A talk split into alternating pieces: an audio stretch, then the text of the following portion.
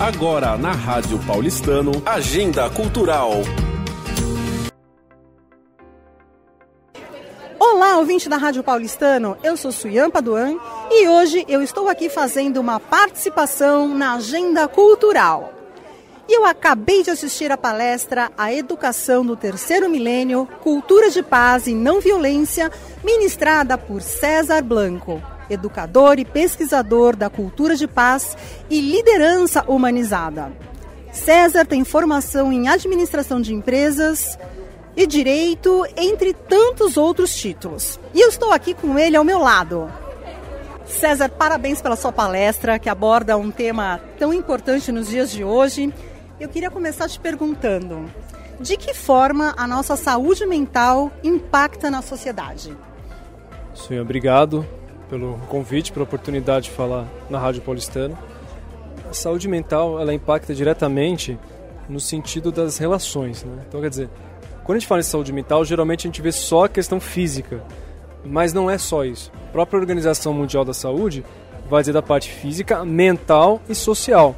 Ou seja, se eu não estou desenvolvendo bem minhas relações, se eu não estou criando espaços internos de transformação, trabalhando essa minha mente, a parte da saúde mental vai trazer uma sociedade mais doente. Não por acaso, tanta ansiedade, depressão e outros aspectos. Porque quando a gente fala de relações, a gente tem que primeiro entender que tudo começa com o indivíduo. E César, você também fala na sua palestra sobre o triângulo da violência, que envolve a violência direta, a violência estrutural e a violência cultural. Explica para o nosso ouvinte a diferença de cada uma delas. Aí, Suyan, a questão da violência como a gente vê só a pontinha do iceberg. Então, tive a violência direta e acho que a violência vem disso, mas tem uma raiz. E quem desenvolveu esse triângulo da violência foi o Johan Galton, que é um grande estudioso em estudos de paz, e ele diz que que a gente vê tem todo um processo que ele vai chamar do processo indireto, que é estrutural e é cultural. Então, marginalização, questão da desigualdade, a forma da nossa comunicação, tudo isso vai poder potencializar a violência ou harmonizar. Portanto, nós temos uma responsabilidade na maneira que a gente fala, na maneira que a gente se posiciona, para poder transformar esses aspectos.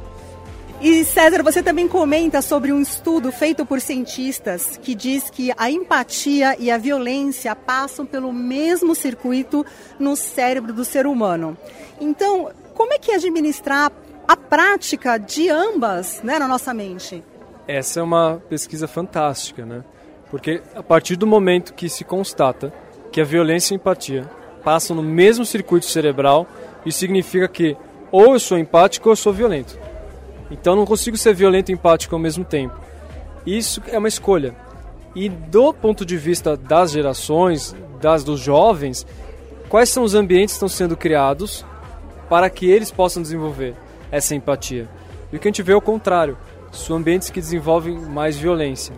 Portanto, isso mostra uma responsabilidade enquanto sociedade. Então, a sua pergunta, como desenvolver? Nós temos que modificar um pouco o que nós estamos apresentando para esses jovens. Ensiná-los a questão dos sentimentos, a forma deles resolverem seus conflitos, entender a importância de quem é o outro e não querer só desenvolver competitividade. Porque quanto mais a gente coloca essa questão da competitividade, cria distância, cria desconexão. Então não vê o outro como inimigo, mas vê o outro como uma ponte. E aí cada um tem que construir essa ponte.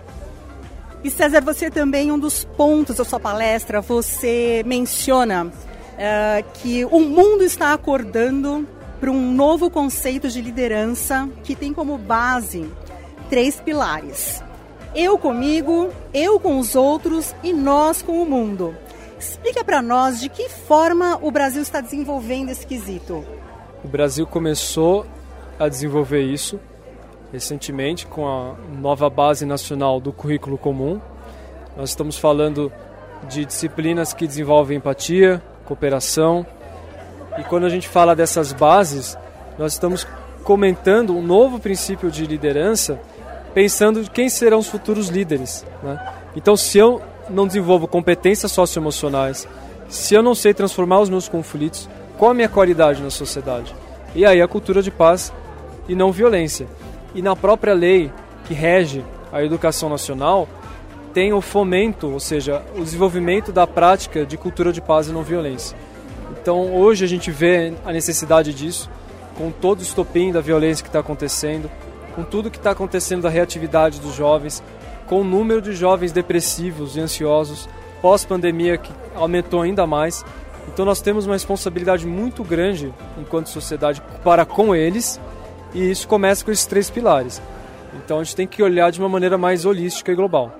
E César, para terminar esse nosso bate-papo, eu queria mencionar um dos seus slides que eu achei fantástico, que tem a frase, né, entre o que eu penso, o que eu quero dizer o que eu digo, o que você ouve, o que você quer ouvir, tem um abismo enorme. Então, assim, por que, que a comunicação é tão difícil no seu ponto de vista? E essa é uma questão importante, né, Suya? Porque é, a chave do problema das desavenças e discórdias, segundo Marshall Rosenberg, está na forma de falar e ouvir. Então, com isso, a gente vê uma necessidade de melhorar a comunicação. Por que isso é tão difícil? Porque comunicação não é uma técnica somente. Comunicação tem a ver com a sua expressão. Então, se você não tem essa consciência, autoconhecimento, se você não busca sair desse piloto automático e construir outras formas de olhar, essa comunicação ela fica enviesada, uma comunicação reativa. E aí a maneira que isso vai trazer, o tom que você oferta, isso volta também. Portanto, o que, que o Alexandre Jodorowsky, que é o autor dessa frase, quis dizer? Ele quis dizer que a gente tem que tomar um cuidado extra né, com essa comunicação, para que não haja um abismo. Porque esse abismo é um abismo social. Esse olhar para o outro começa com presença. Então, quanto mais presente eu estou para o outro, mais visibilidade e mais transformação social.